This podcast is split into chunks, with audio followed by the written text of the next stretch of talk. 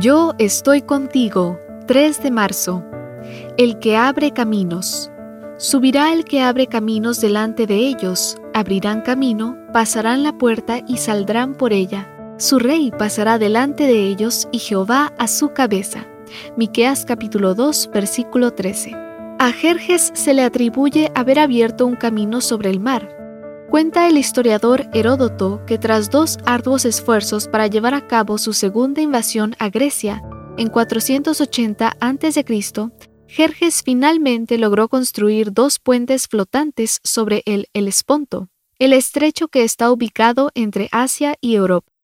Fabricar los puentes, Jerjes unió con sogas 674 barcos. Sin embargo, a pesar de su grandiosa obra de ingeniería y de contar con un ejército de más de 300.000 hombres, Jerjes fue derrotado por los griegos y sus puentes quedaron arrasados por una poderosa tormenta. A pesar de la derrota, no deja de ser impresionante que los persas construyeran, en aquella época, dos puentes que unían dos continentes.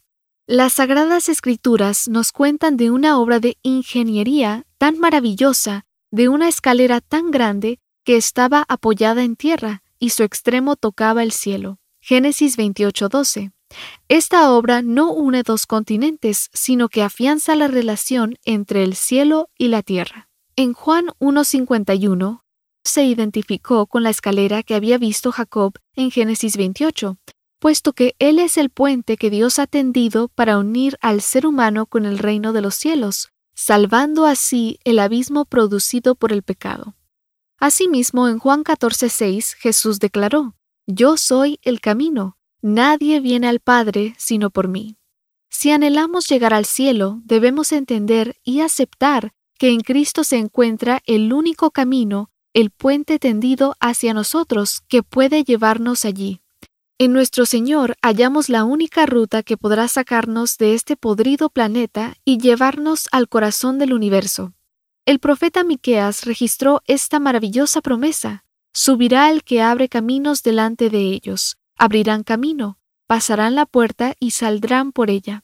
Su rey pasará delante de ellos y Jehová a su cabeza. No nos quedaremos varados en el camino. No habrá ninguna tormenta que pueda destruir el puente. Dios va delante de nosotros abriendo los caminos que conducen al cielo para que caminemos por ellos. No hay ejército que pueda derrotar a los que transitamos por el camino que Dios nos ha abierto.